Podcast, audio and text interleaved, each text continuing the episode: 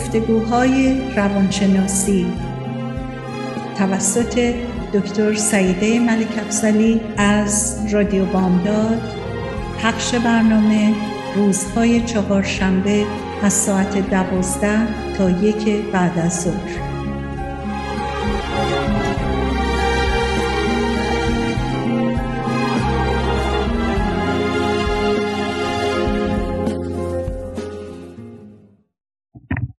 سلام بسیار گرم خدمت شنوندگان عزیز رادیو بامداد.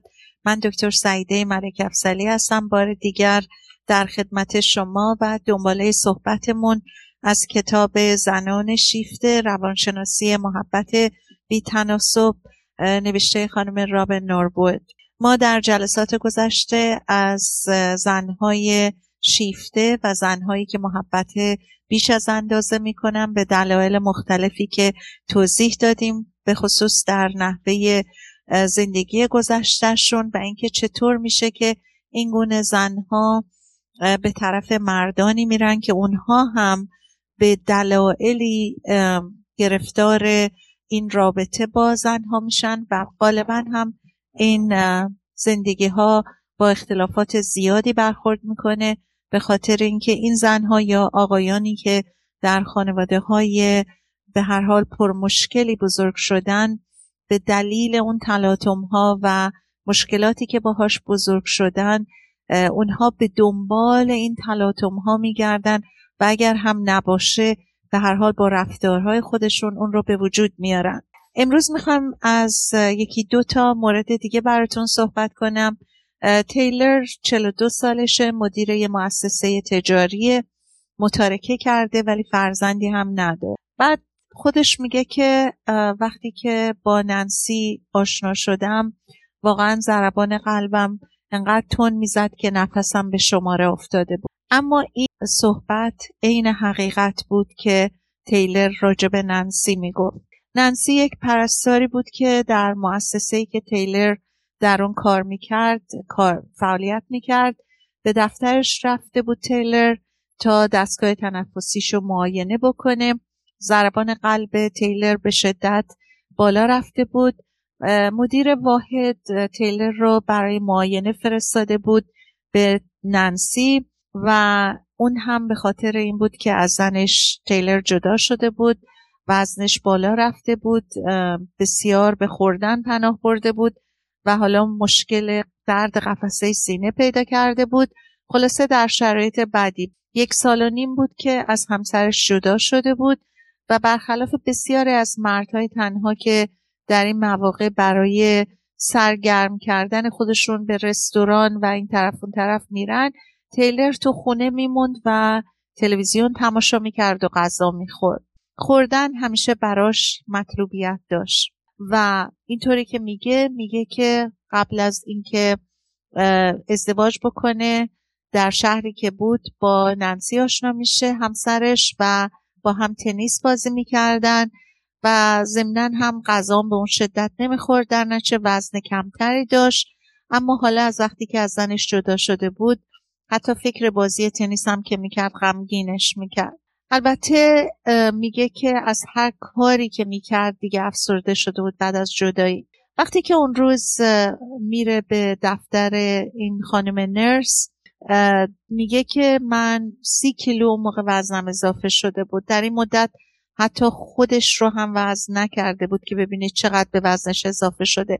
اما مرتبا لباساش براش تنگ می‌شد می‌رفت لباسای جدید می‌گرفت ولی اهمیتی هم نمی‌داد.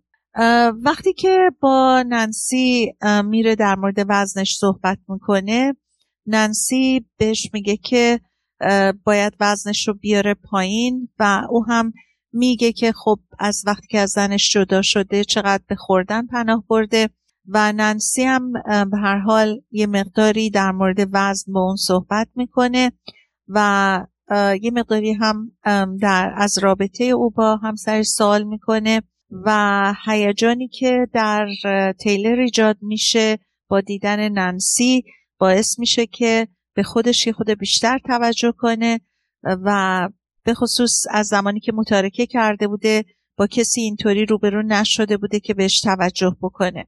بعد نانسی هم که خب نرس اون قسمت بوده براش و متخصص تغذیه بوده براش یه برنامه غذایی می‌نویسه. و یه مقدار زیادی مطالب مختلفی هم در اختیارش می‌ذاره که مطالعه بکنه. بعد البته تیلر اینطوری که میگه میگه من به برنامه غذایی اون عمل نکردم و من پایین نیومد و اما دو هفته بعدش به خاطر اینکه قرار گذاشته بود دوباره میره به ملاقات اون. در تمام مدتی هم که اونجا بوده بازم راجع به همسرش و متارکش صحبت می‌کنه با ننسی. و به هر حال ننسی هم اصرار می‌کنه که تا اونجا که می‌تونه به ورزش دوباره برگرده و توصیه های غذایی اون رو عملی بکنه. بعد میگه که و حتی ننسی تشویقش می‌کنه که برنامه های قبلیش رو ادامه بده با دوستاش معاشرت بکنه به سفر بره. و اصرار می‌کنه که به توصیه هاش عمل بشه و حتی به کلاس ورزش بره به باشگاه بره.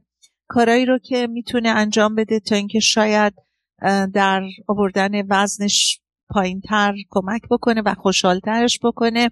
میگه همه حرفاشو قبول کردم اما هر کاری می‌کردم به هیچ کدوم از اون کارا نمی‌تونستم ادامه بدم. در نهایت دو هفتم صبر می‌کنه تا دوباره بره به دیدن ننسی. اینجا دیگه جلسه سوم بوده که دیگه از ننسی برای شام دعوت می‌کنه. و با وجودی که تیلر میگه می‌دونستم چاقم مورد توجه نیستم ولی به هر حال خواستم این ریسکو بکنم ازش به شام دعوت بکنم و به هر حال دل رو به دریا می‌زنه و این سوال رو می‌کنه و او هم در حقیقت با خوشحالی میپذیره و وقتی که ویکند میشه شنبه شب میشه میره سراغش و با هم به شام میرن. مدت ها با هم در ارتباط و آشنایی بودن و آشناییشون خیلی جدیتر میشه. تیلر میگه که نانسی همه ناراحتیامو واقعا با صحبتاش برطرف می‌کرد و تلاش می‌کرد که من رو برگردونه به زندگی عادی گذشتم. برام غذاهایی تهیه می‌کرد که بتونم بخورم لذت ببرم. غذای نهارم رو درست می‌کرد که کم کالری باشه و بتونم با خودم به سر کار برم که غذای بیرون نخورم. و میگه با حال با اون که کمتر غذا می‌خورد اما وزنش تغییر می‌کرد و لاغرترم نمی‌شد. ولی خب همون وزنش رو حفظ می‌کرد. بعد میگه که توجهی که ننسی به کم کردن وزن او می‌داد یک تلاشی بود که می‌خواست بکنه تا تیلر رو برگردونه به سیستم قبلیش و گویی که مسئولیت این کار تیلر رو هم او به عهده گرفته بود. و تیلر میگه در واقع فکر می‌کنم که نظام سوخت و ساز بدن من به گونه ای شده بود که برای کم کردن وزن بدنم باید واقعا به طور جدی ورزش می‌کردم و من تو اون زمان ابدا ورزش نمی‌کردم با وجود که غذامو رایت می‌کردم. میگه نانسی گلف بازی می‌کرد منم باش بازی می‌کردم اما گلف بازی من نبود. من قبلا تنیس بازی می‌کردم. هشت ماه بعد از آشنایی با نانسی به یک سفر شغلی میره که همون شهر مادریش بوده که با همسر قبلیش اونجا زندگی می‌کرده و آشنا شده بوده. درنشه هم شاگردی های دوران قدیم مرسش رو می‌بینه و با وجودی که خیلی تغییر کرده بوده و اون شکل و قیافه قدیم رو نداشته اما دوستان قدیمش به هر حال خیلی راجب او و همسرش و اینکه چرا جدا شده ازش سوال می‌کردن. به هر حال چون دوستاش می‌دونستن که همیشه بازی تنیس می‌کرده خیلی تشویقش می‌کنن که دوباره بازی بکنه و به هر حال میره و بازی تنیس رو با اونها انجام میده و با وجودی که خوبم بازی نمی‌کنه ولی انقدر خوشحال میشه از دیدن دوستاش و اینکه تونسته با اونها یک گرمایی رو به زندگیش برگردونه تصمیم می‌گیره که بازی تنیس رو دوباره ادامه بده. وقتی که برمیگرده از ننسی میشنوه که تو یک سمینار بسیار خوبی در زمینه تغذیه او هم تو اون فاصله شرکت کرده بوده و میگه که ترجیح میده که مدتی دیگه به روش خودش عمل بکنه. بعد میگه من و نانسی هم هیچ وقت با هم دعوا مرافع نمی کردیم ولی خب مرتب اون به من قرولون می‌کرد که بیشتر مراقب خودم باشم. اما وقتی که بازی تنیس رو شروع می‌کنه میگه اختلاف من و او شروع شد. موقع ظهر بازی می‌کرده تا به صرف وقت با اون لطمه ای نزنه. اما او و ننسی دیگه هرگز مثل گذشته ها با هم نبودن.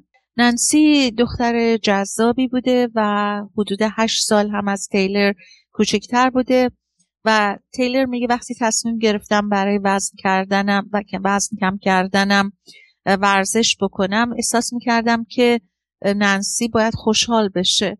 اما اینطور نبود. به من میگفتش که من آدم سابق رو دوست دارم. و می‌خواست که روابطمون رو هم قطع بکنه. تا اون زمان از وزن بدنم دیگه تیلر میگه کم شده بود و به طوری که دیگه در مقایسه با روزهای قبل فقط سه کیلو با وزن قبلیم فرق داشتم و داشتم دیگه کاملا برمیگشتم به وزن گذشتم.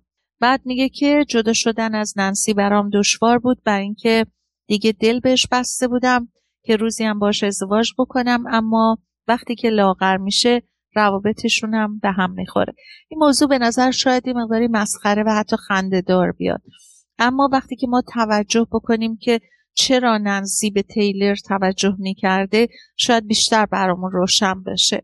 تیلر یک مرد وابسته ای بوده که تحت تاثیر جدا شدن از همسرش این نیاز در اون تشدید شده بوده. او با بیتوجهی عمدی به خودش در اصل می‌خواسته به شکلی احساس ترحم زن سابقش رو جلب بکنه که این اتفاق نمیفته بعد او از زن دیگه خوشش میاد زنی که محبت بیش از اندازه داشته و به بیانی که یک زن شیفته رو می‌تونیم ازش تشریح بکنیم در اون حد بهش مهر میبرزیده احساس درماندگی و تعلم تایلر و اشتیاق ننسی برای کمک به دیگران دلیل اصلی جذب شدن این زن و مرد هم بوده.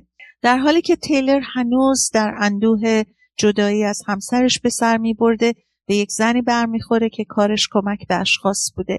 و اینطور بود که نظر تیلر به ننسی جلب میشه. اما نیاز تیلر به توجه موقتی بوده. مرحله گذرا در فرایند التیام او. وقتی تایلر از وزن بدنش کم میشه و اعتماد به نفس بیشتری پیدا می‌کنه حمایت بیش از حد ننسی که زمانی آرامش بخش بوده براش دیگه اسباب تسلی خاطر براش نبوده.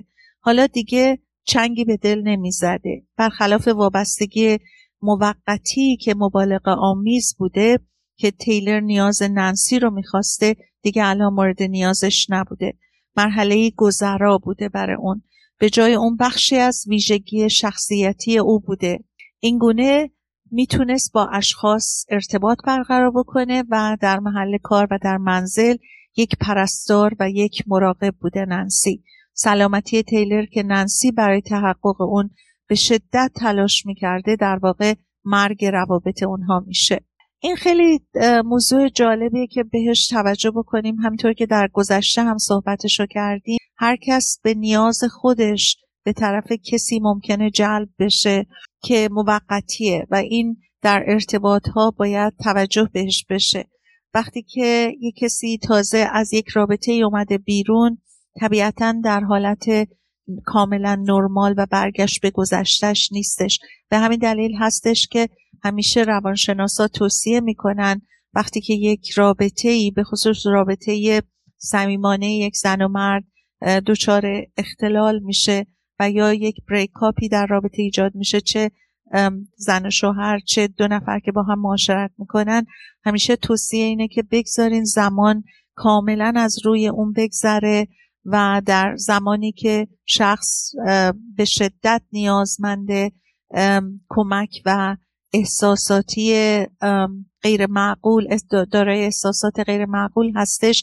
ایجاد یک رابطه با کس دیگه موقتی و برای نیاز موقت اون شخصه که به طرف کسی کشیده میشه و معمولا اینجور تماس ها و روابط اگر هم به ازدواج ختم بشه یا جدی بشه به هر حال رابطه سالمی نخواهد بود. به همین دلیل همیشه توصیه بر این رواله که بگذارید از روی اون رابطه ای که گذشته بگذارین و به حالت عادی و نرمال خودتون برگردین که بتونین درست تصمیم بگیریم در مورد نانسی و تیلر هم به همین صورت بوده.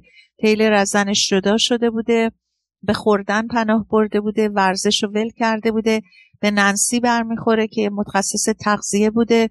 کمکش می‌کنه که بتونه برگرده به وضع گذشتش گرچه که اون سعی می‌کرده که برگرده به وزن گذشتش ولی چون ورزش نمی‌کرده به هر حال در همون وضع بوده تا اینکه میره دوستاش رو می‌بینه دوباره تو اون طول زمان خود اون هم یواش یواش از اون جداییش به هر حال برگشته بوده به وضع طبیعیش. اما دیگه الان مورد توجه ننسی نبوده به خاطر اینکه او هم دیگه ننسی رو نمی‌خواسته. اون زمانی که اون ننسی رو می‌خواسته به اون نیاز داشته به خاطر کمبودایی که داشته. به یک بریک رسیدیم برمیگردیم دنباله صحبتمون رو ادامه میدیم. ضمنا پادکست های زیادی در برنامه رادیو بامداد در iTunes و در گوگل می‌تونین سرچ بکنین یا به وبسایت رادیو بامداد مراجعه بکنین و از این پادکست ها در زمانی که وقت دارین گوش بدین استفاده کنین. اگر که پیامی در زمینه های مختلف دارین خوشحال میشم که هر پیشنهادی دارین بفرمایین که من بتونم اون چیز رو که براتون مطلوب هستش و اون تاپیک هایی رو که دوست دارین در موردش تحقیق کنم باتون صحبت کنم. من غالبا سعی می‌کنم از مطالبی که به صورت کتاب یا مقالات مندرج در مراجع و مراکز مستند هستش براتون صحبت بکنم. و برمیگردیم دنباله داستان رو براتون ادامه میدم.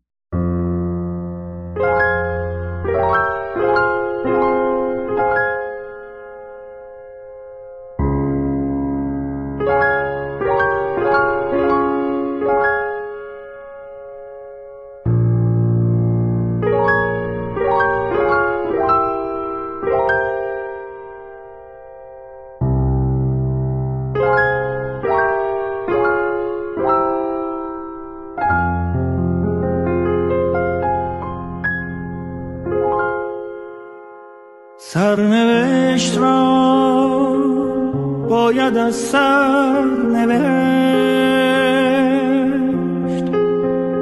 شاید این بار کمی بهتر نوشت. عاشقی را غرق در باور نوشت. قصه ها را دیگر از کجا این باور آمد که گفت گر رود سر بر نگردد سر.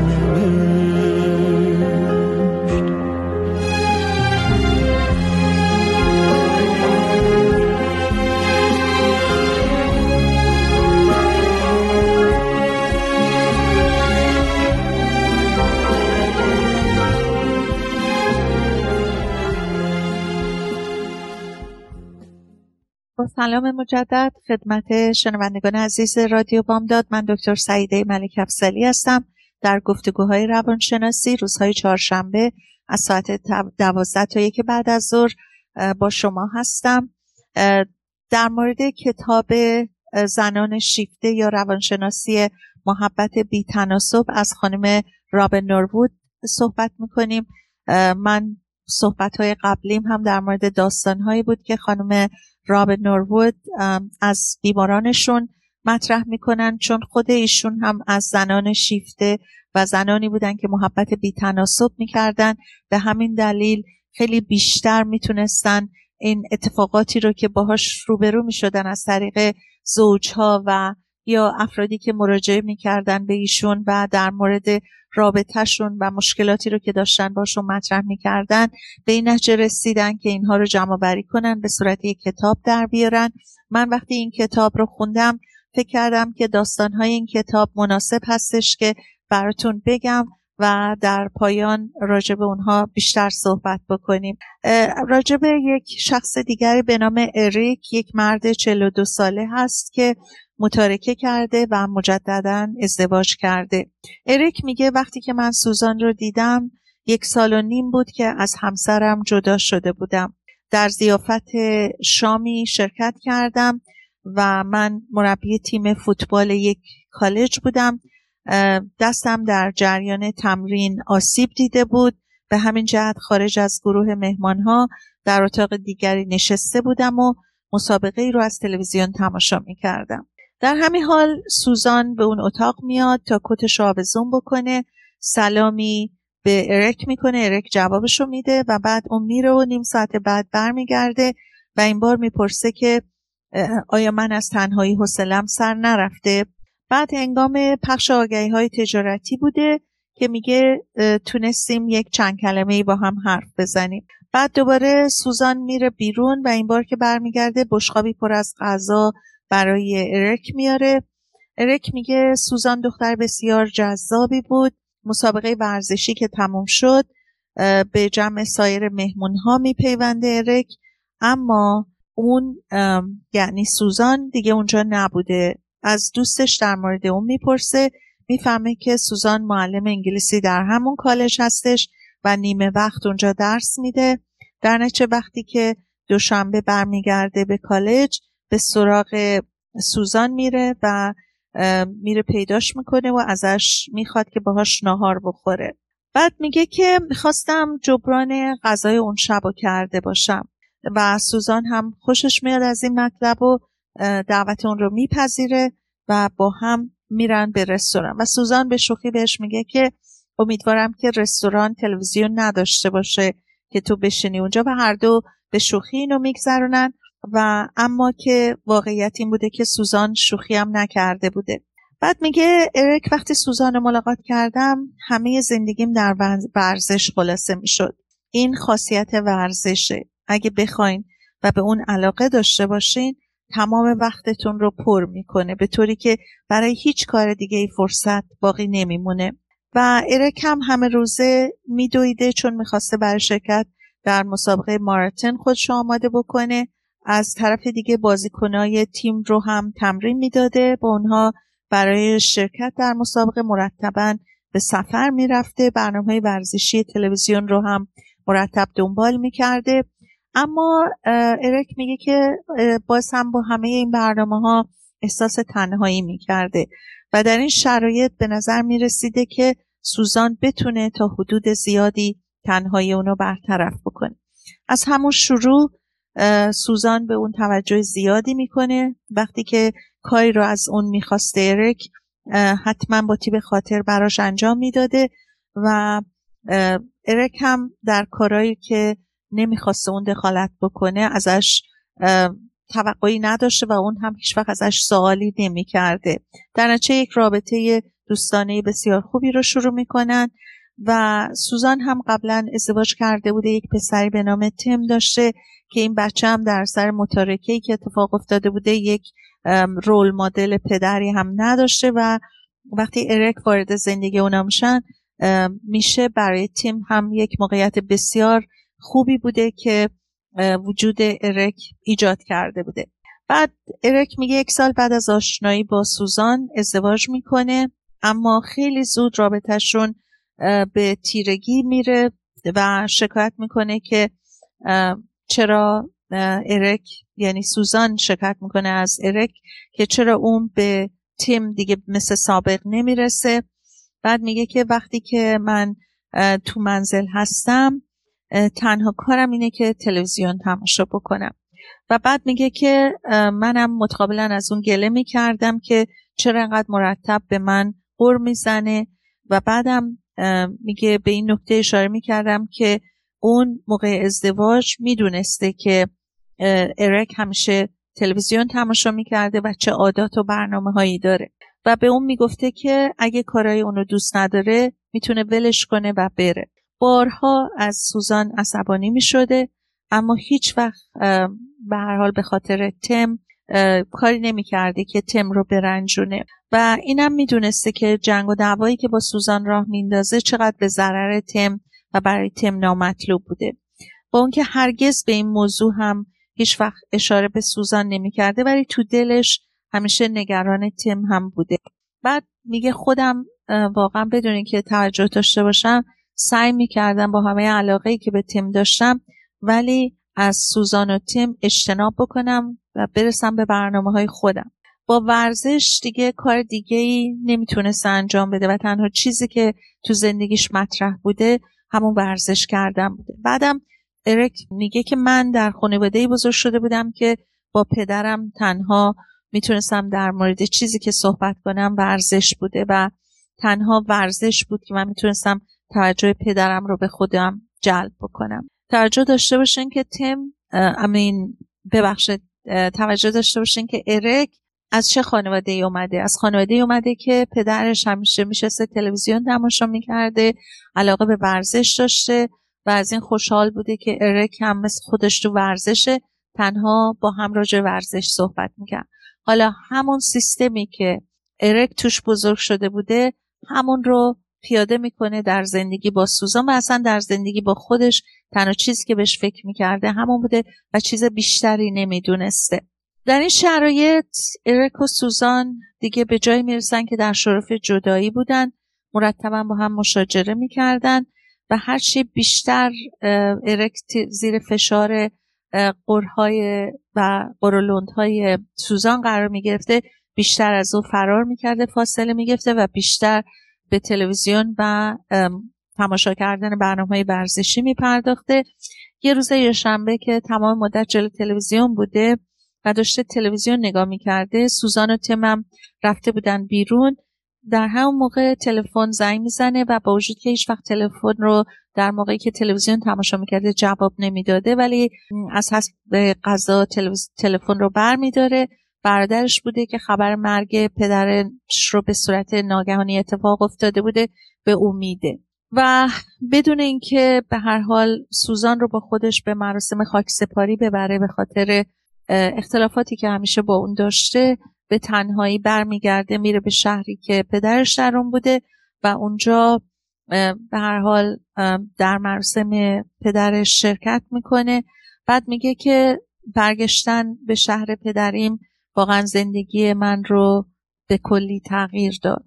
ارک میگه در مراسم تدفین پدرم شرکت کردم. کسی که هرگز نتونسته بودم باهاش حرف بزنم.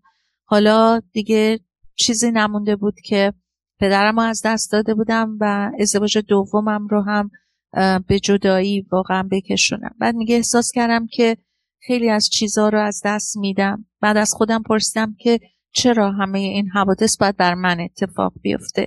من آدم خوبی بودم به کسی بدی نکرده بودم من همش کار می‌کردم هرگز کسی رو از خودم نرنجونده بودم و بعد فکر کرده بودم که چقدر باید به حال خودم تاسف بخورم و احساس تنهایی شدیدی در این غم و اندوه از دست دادن پدرش بهش دست میده.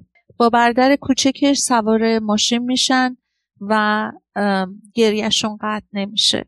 و برادرش هم مرتب به ارک میگه که هرگز نتونسته به پدرمون نزدیک بشه و در منزل هم وقتی برمیگردن و دور هم جمع بودن همه از مرگ پدرش صحبت می‌کنن و همه می‌گفتن که پدرشون تا چه اندازه به ورزش علاقه داشته و مرتب سرگرم تماشا کردن مسابقات ورزشی بوده.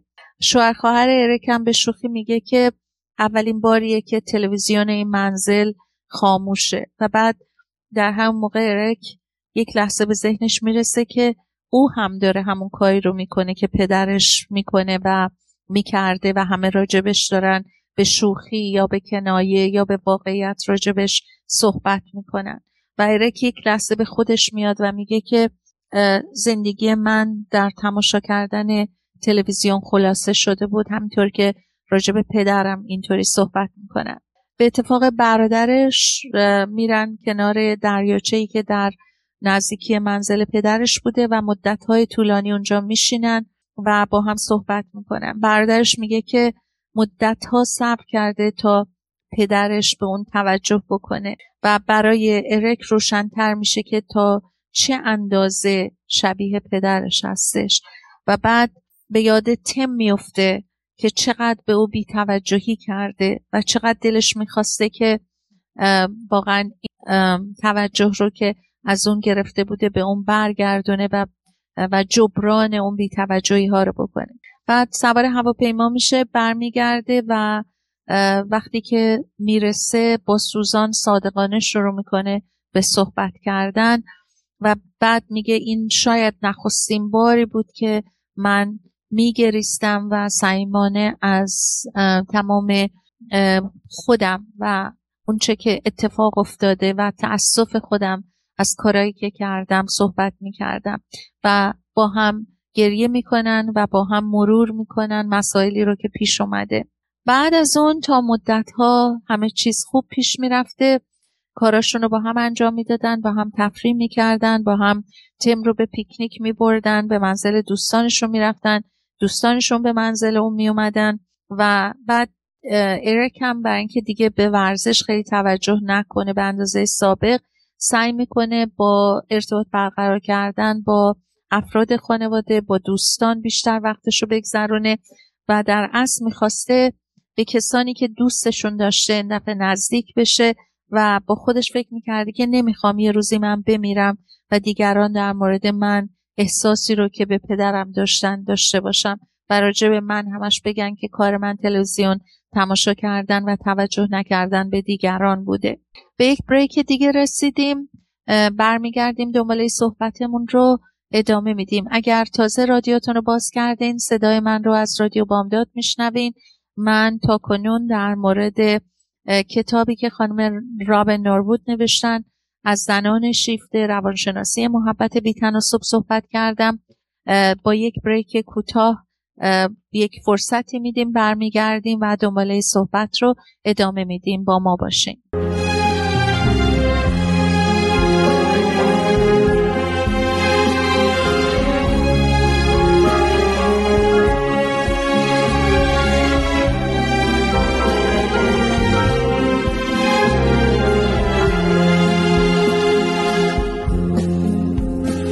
recording.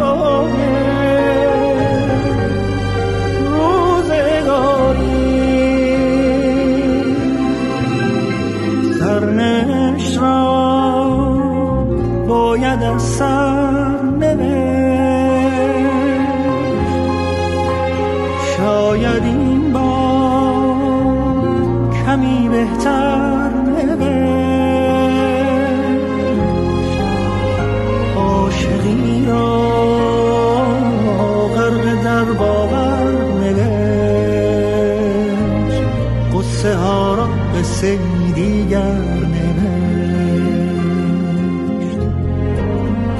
از کجا این باور آمد که گفت گر رود سر بر نگردد سر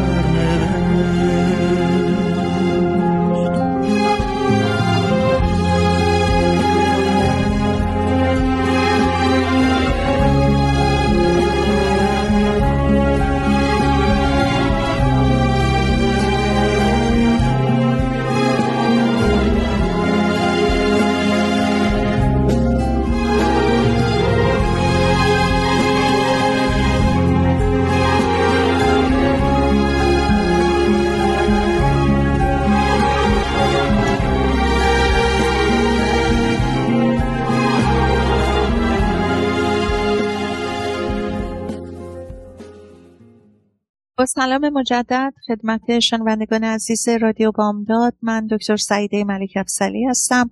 در گفتگوهای روانشناسی با شما روزهای چهارشنبه از ساعت دوازده تا یک بعد از بعد از ظهر تحت عنوان گفتگوهای روانشناسی با پادکست های مختلفی که می‌تونین در زمان های مناسبی که براتون هست از رادیو بامداد سرچ کنین ما رو یا می‌تونین از طریق iTunes و گوگل تاپیک های مختلفی رو که تا کنون من و همکارم دکتر اردلان راجبش صحبت کردیم یا پادکست هایی که خود من از نوامبر امسال به تنهایی دارم می‌تونین به اونها گوش بدین.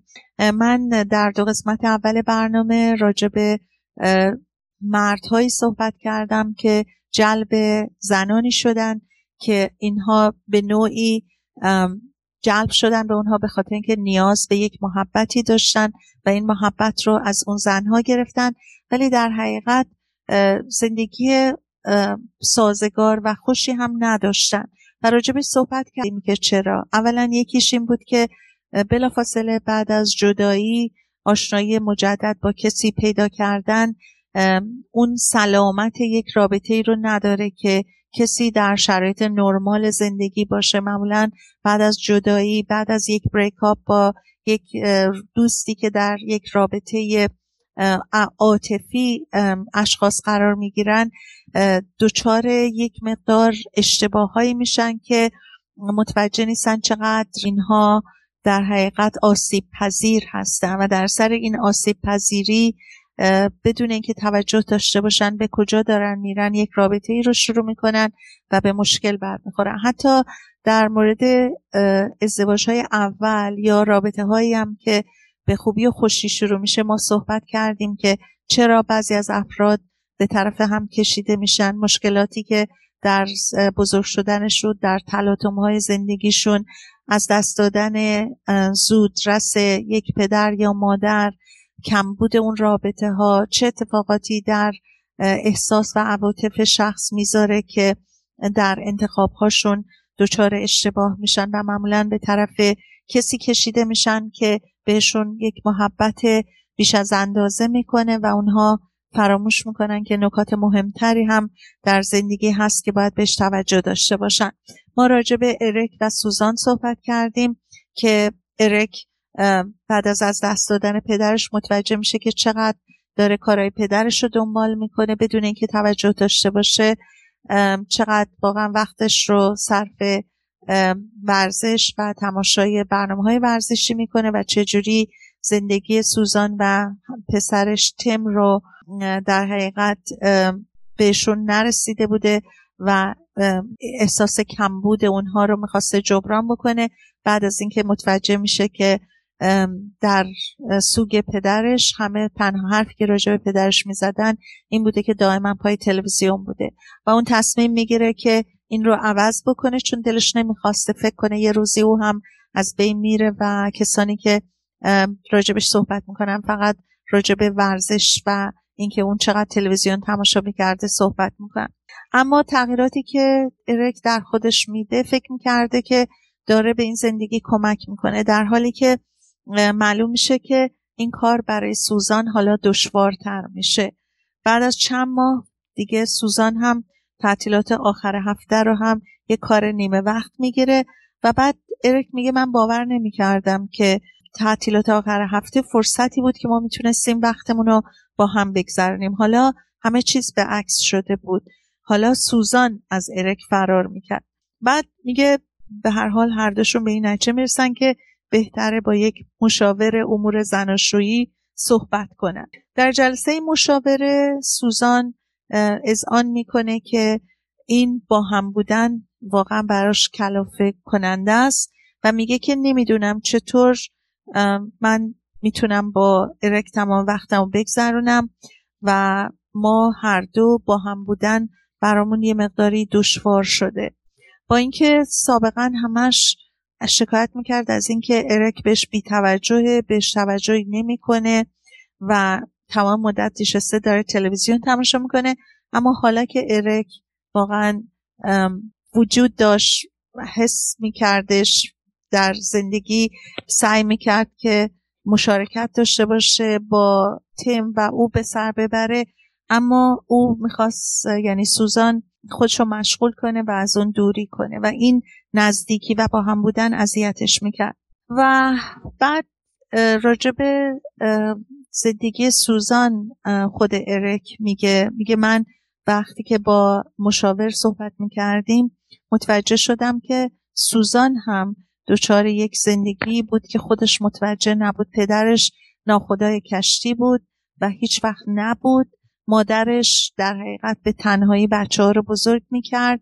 گاهی پدرش از سفر کشتی برمیگشت بود و دوباره ماها و ماها نبود. و برنامه مشاور و درمان رو با هم اونها مدتی ادامه میدن و بعد روان درمانگر اونها رو به یک مؤسسه معرفی می‌کنه که بتونن گروه درمانی داشته باشن و اون گروه درمانی کمک بسیار زیادی به هر دوشون می‌کنه. و اینها گوش میدن به مردانی که یا زنانی که به هر حال در مورد خودشون و زندگیشون حرف می‌زنن و کمکی میشه به اونها که بیشتر اونها هم در حقیقت به خودشون برگردن و متوجه این باشن که گذشتهشون چجوری اثر می‌ذاره در روابطشون و در زندگیشون. البته خوشبختانه ارک و سوزان هنوز با هم هستن با هم صحبت می‌کنن سعی می‌کنن با هم یاد بگیرن با هم نزدیک بشن و بتونن به هم اعتماد بکنن و صمیمانه درد دلشون رو بکنن از گذشتهشون حرف بزنن و البته خب به دلیل مسائلی که در طول زندگی با هم داشتن گاهی اوقات رابطهشون ممکنه به شکل صد درصد مطلوب نباشه اما روش دارن کار می‌کنن. حالا ببینیم که چجوری شد که سوزان به اریک واقعا توجه کرد و می‌خواست به دست بیاره اون رو. اریک در انزوایی که بر خودش درست کرده بود مشتاق مهر و توجه بود و با این حال از صمیمی شدن میترسید. در ملاقات اولش سوزان ظاهرا شرایط اون رو پذیرفت و بر علاقه شدید اون به ورزش سهه گذاشت. اریک به این فکر افتاد که همسر دلخواهش رو پیدا کرده. زنی می‌خواست که هم به اون خدمت کنه و هم اون رو تنها بگذاره. گرچه سوزان در ابتدا وقتی که باش آشنا شده بود به صورت زیرکانه بهش گفته بود که ترجیح میده ملاقاتشون بدون تلویزیون برگزار بشه که هر دو هم به این مسئله خندیده بودن. اما ریک واقعا به درستی فرض رو بر این گذاشته بود که سوزان رایت این فاصله رو دوست داره در غیر این صورت سوزان همون روز نخست از اریک فاصله می‌گرفت برای سوزان نداشتن مهارت های اجتماعی و ناتوانی در برقراری روابط عاطفی از ناحیه ارک عناصر جذب کننده ای بودند. کمبود مهارت های اجتماعی ارک به سوزان قوت قلب می‌داد که اون با دیگران ارتباط برقرار نخواهد کرد. سوزان مانند بسیاری از زنان شیفته نگران بود که ترک بشه و تنها بمونه. برای او زندگی با کسی که نیازهاش رو برآورده نمی‌کرد اما او رو ترک نمی‌کرد بهتر از زندگی با کسی بود که مهر و عشق داشت اما چه بسا به سراغ دیگران می‌رفت و اون را تنها میگذاشت سوزان در رابطه با ارک زندگی دوران کودکی خودش رو حیات دوباره داده بود. اون در کودکی با احساسی از تنهایی زندگی کرده بود. خواهان مهر و توجه بود. نومیدی شدیدی رو تجربه کرده بود. اما ارک تحت تاثیر حوادث تکان دهنده زندگیش تغییر کرد. وقتی پدرش رو از دست داد به خودش اومد. با ترس از صمیمی شدن با اشخاص روبرو شد. توجه علاقه شدید او به تم سبب شد که تصمیم به تغییر بگیره. اما تغییر در او سبب بروز تغییراتی در همه اعضای خانواده شد. همینطور که قبلا هم صحبت کردیم خیلی وقتها وقتی که یک کسی رفتارش درست میشه برخلافی که اون طرف مقابل باید از این مسئله خوشحال باشه و این رو جشن بگیره و لذت ببره از این تغییر. متاسفانه به دلایلی که گفتیم به دلیل تعلمات به دلیل دردها به دلیل عادتهایی که در گذشته بعضی از افراد بوده اونها متاسفانه به جای این خوشحالی که یک تغییر مثبت طرف مقابلشون کرده ناراحت میشن. به خاطر اینکه فکر می‌کنن این درست شدن اون طرف مقابل باعث ترک کردن اون میشه. یعنی این اعتماد به نفس و این به هر حال تسلط به خود رو ندارن که فکر کنن یه آدم سالم و درستی که داره رفتار درست می‌کنه می‌تونه برای اونها یک زندگی خوشحال کننده و مفیدی رو ایجاد بکنه. در حالی که اون کمبودهای طرف مقابل رو دوست دارن ادامه پیدا بکنه به خاطر اینکه به این وسیله می‌تونن اون آدم رو فکر کنن داشته باشن. ما بارها در قسمت های دیگه هم از داستان هایی که گفتیم صحبت کردیم راجع به اینکه چرا این گونه زنها یا مردها به طرف هم کشیده میشن. یک کمبودهایی که در همدیگه می‌بینن برخلافی که همیشه چیزهای مثبتی که در هم می‌بینن اونها رو جلب می‌کنه. ولی خیلی وقتا این چیزهای مثبت در حقیقت منفیه که اونا رو جلب می‌کنه. یعنی یک محبت بیش از اندازه ای که یکی به دلیل کمبودهای خودش نیاز داره متوجه این نیستش که این محبت بیش از اندازه طبیعی نیستش بی تناسبه و چرا افکار به صورت درست در زمان خودش برای آدم ها پیش نمیاد؟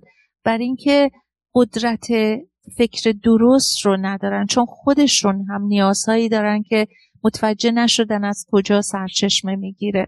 ما بسیاری دیدیم که مردانی یا زنانی در زندگی هایی هستن که می‌تونن بسیار با عقل و درایت این زندگی رو به پیش ببرن. ولی یکی از طرفین یا هر دوی طرفین متوجه نیستن که این زندگی رو با کارهایی که می‌کنن با صحبتهایی که می‌کنن با عکس هایی که نشون میدن بدون اینکه توجه داشته باشن از کجا این عکس ها سرچشمه می‌گیره زندگی رو به هم تلف می‌کنن و نهایتا این زندگی منجر به جدایی و حتی زندگی یک سری بچه که تو اون رابط هم هستن به خطر میفته و به خدشدار میشه اون زندگی که می‌تونستن در نهایت صمیمیت و صفا و رابطه خوب بگذرونن.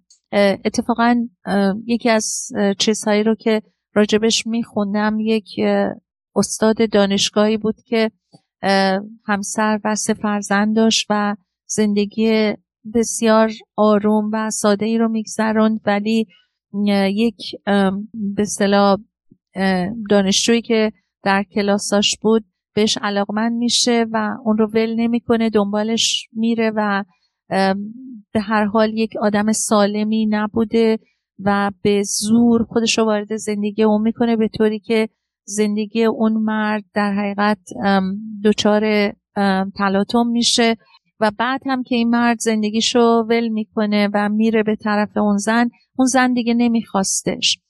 علتش هم اینه که باز ما صحبتشو کردیم. بعضی ها انقدر خودشون تو تلاطم بزرگ شدن یا انقدر خودشون مشکلات روحی روانی در سر زندگی های نامناسبی که داشتن یا حالا ژنتیکی دچار یه مقداری دیسوردر هایی میشن که اختلالاتی در رفتارشون در ارتباطاتشون دارن که از روز اول طرف مقابل متوجه نمیشه. اون رو بر مبنای عشق و علاقه اون طرف می‌دونه.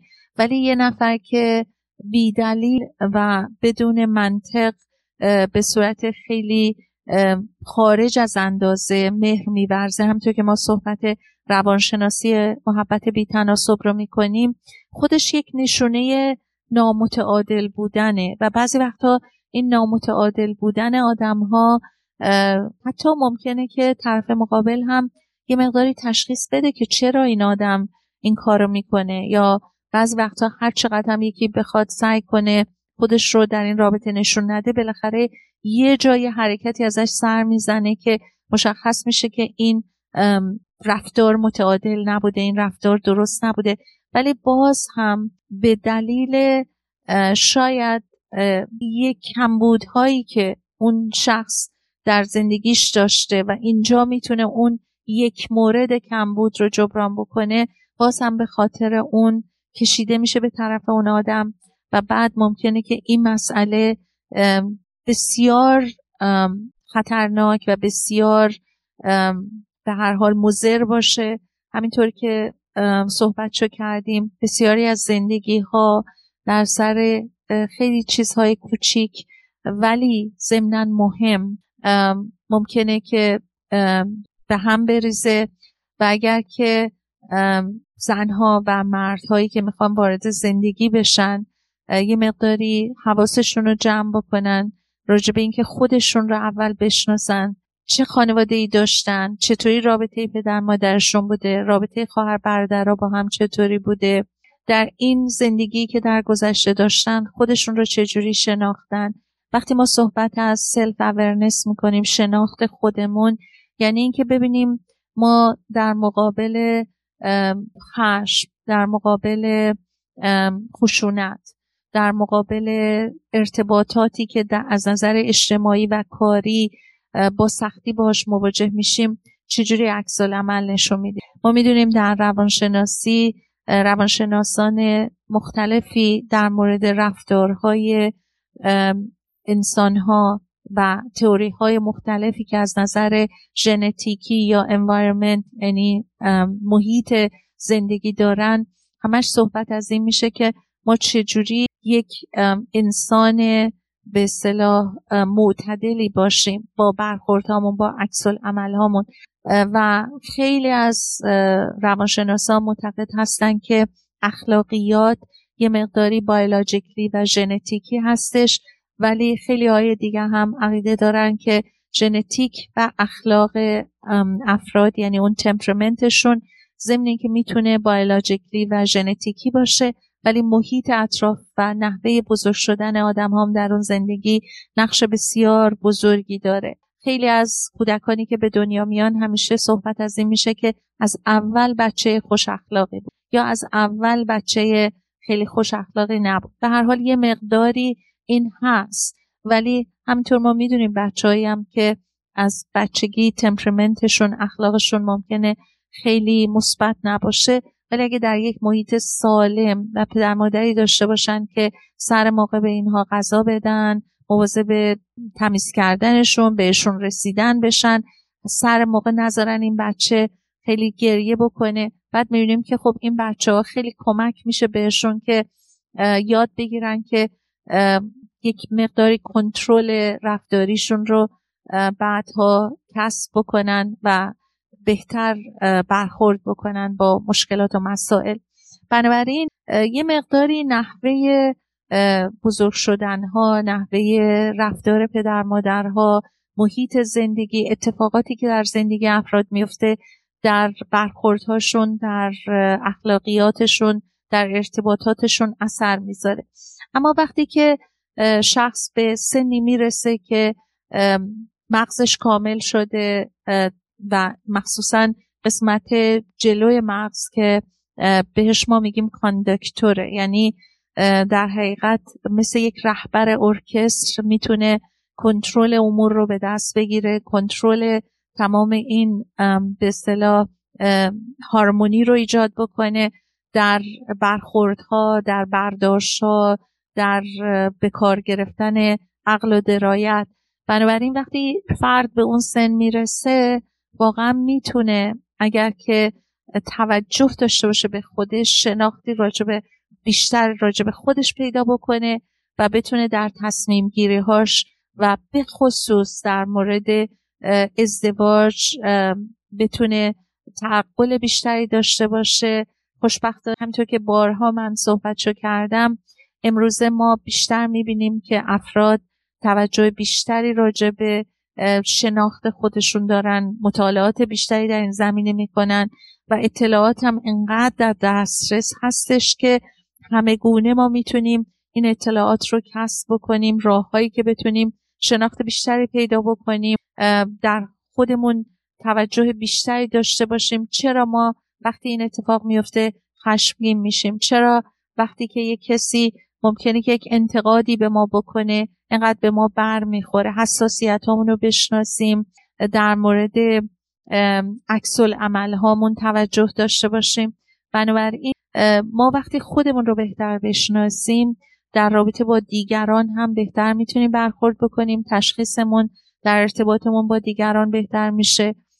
می‌تونیم پدر مادر بهتری برای بچه هامون باشیم و به هر حال این داستانهایی را هم که از این زنان و مردانی که با هم آشنا می شدن براتون گفتم بیشتر برای این بود که ما ببینیم اتفاقاتی که در زندگی دیگران میافته به چه صورت هستش و شاید بتونیم یه مقداری بیشتر یاد بگیر و تمرین کنیم که بتونیم برخوردهای معقولتری رو در ارتباطاتمون داشته باشیم.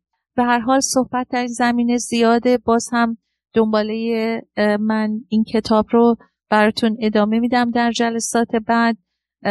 و یکی از چیزهایی هم که در موردش در این کتاب باز صحبت شده در مورد اعتیاد و اینکه ما چقدر در به هر حال زندگی های مختلف مردم به خصوص در این جامعه می‌بینیم که این بچه هایی که در زندگی که درش الکل و یا مواد مخدر بوده چقدر در زندگیشون اثر گذاشته میشه و در نهایت چطوری ما می‌تونیم حتی اگر در چنین زندگی های بزرگ شدیم و مشکلات اعتیادی و یا مشکلات مشاجره‌ای و اختلافات پدر مادر در زندگی همون بوده.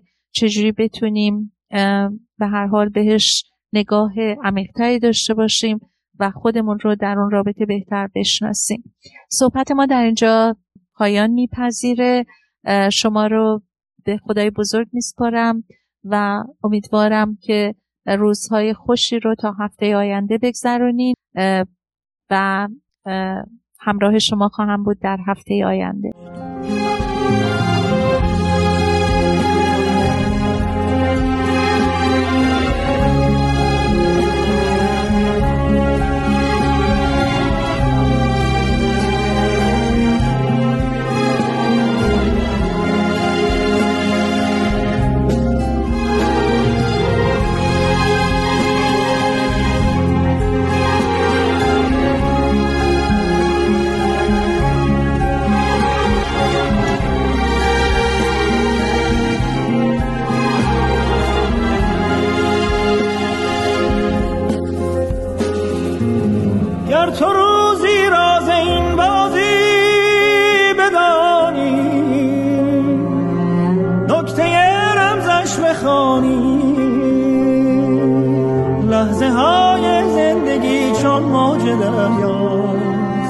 گرچه سرد و سخت زیباست.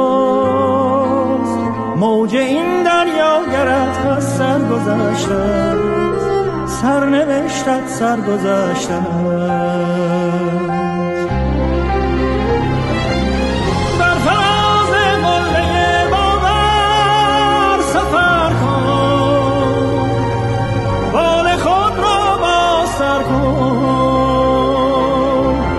همچو حافظ پای کوبان و غزل خان لشکر غم را بسوزان. بر فلک سخفی نمانده این زمانه هر بزن تا بیکرانه.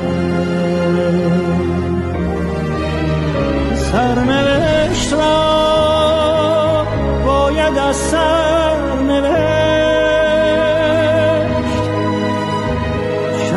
این با کمی بهتر نوشت. عاشقی را غرق در باور نوشت. قصه ها را به دیگر نوشت. از کجا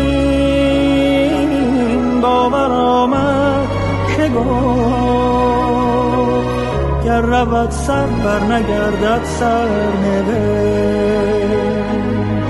قصه ای از سر قصه ای از سر